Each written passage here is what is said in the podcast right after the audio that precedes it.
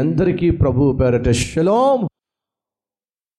ప్రార్థన చేయుటకు ఇద్దరు మనుష్యులు దేవాలయమునకు వెళ్ళిరి.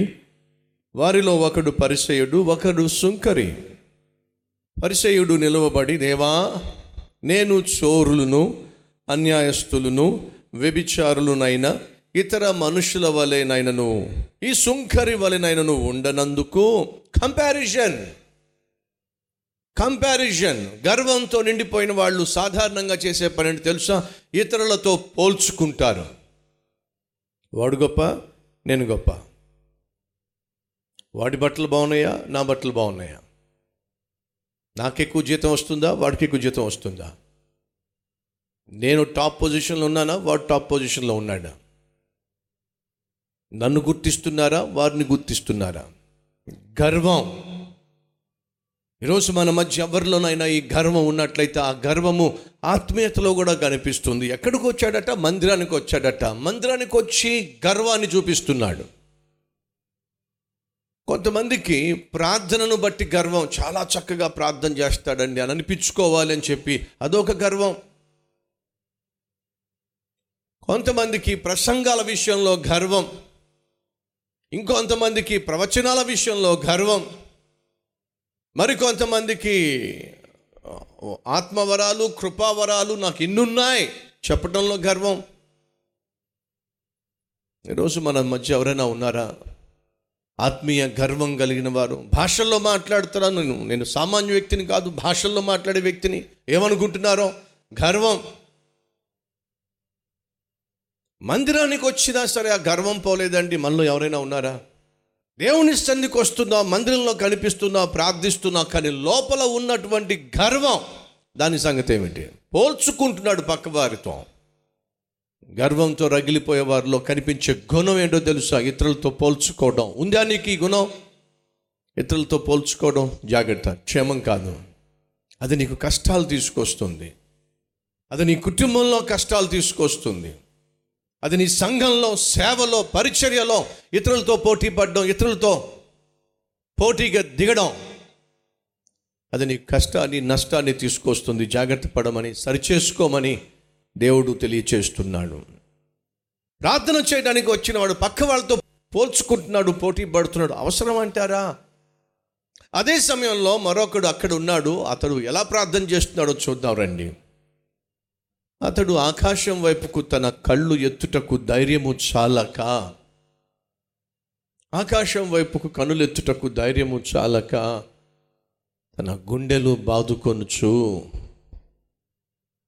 పాపినైన నన్ను కనికరించు. అయితే సుంకరి దూరముగా నిలుచుండి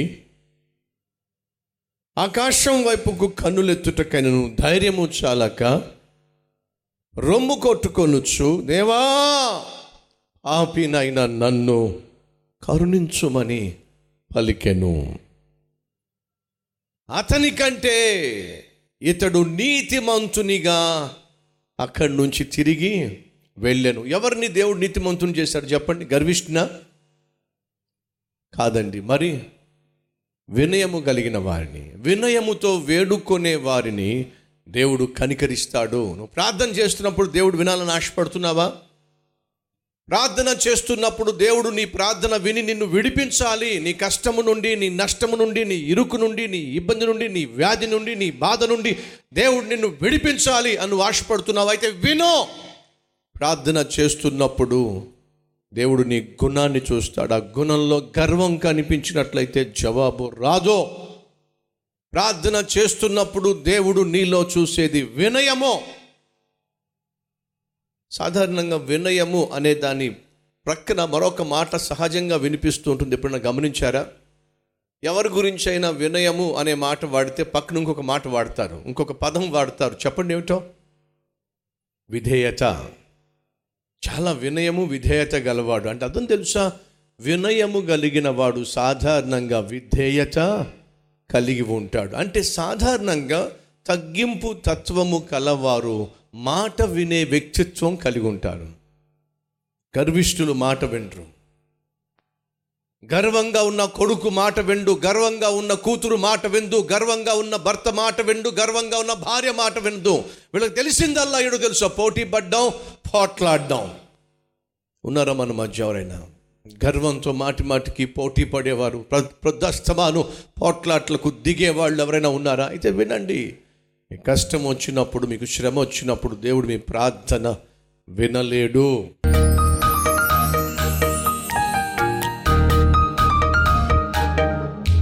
పరిశుద్ధుడవైన తండ్రి, మాలో వినయము ఉండాలి, మేము నిన్ను వెతికేవారమై ఉండాలి, మేము నిన్ను వేడుకునేవారమై ఉండాలి, మేము ప్రతి పాపాన్ని విడిచిపెట్టి వాసించినట్టుగా జీవించేవారమై ఉండాలి. కనికరించి ఇది మొదలుకో నిన్ను సేవించే భాగ్యాన్ని అనుగ్రహించమని యేసుక్రీస్తు నామం పేరట వేడుకుంటున్నాం తండ్రి, ఆమెన్.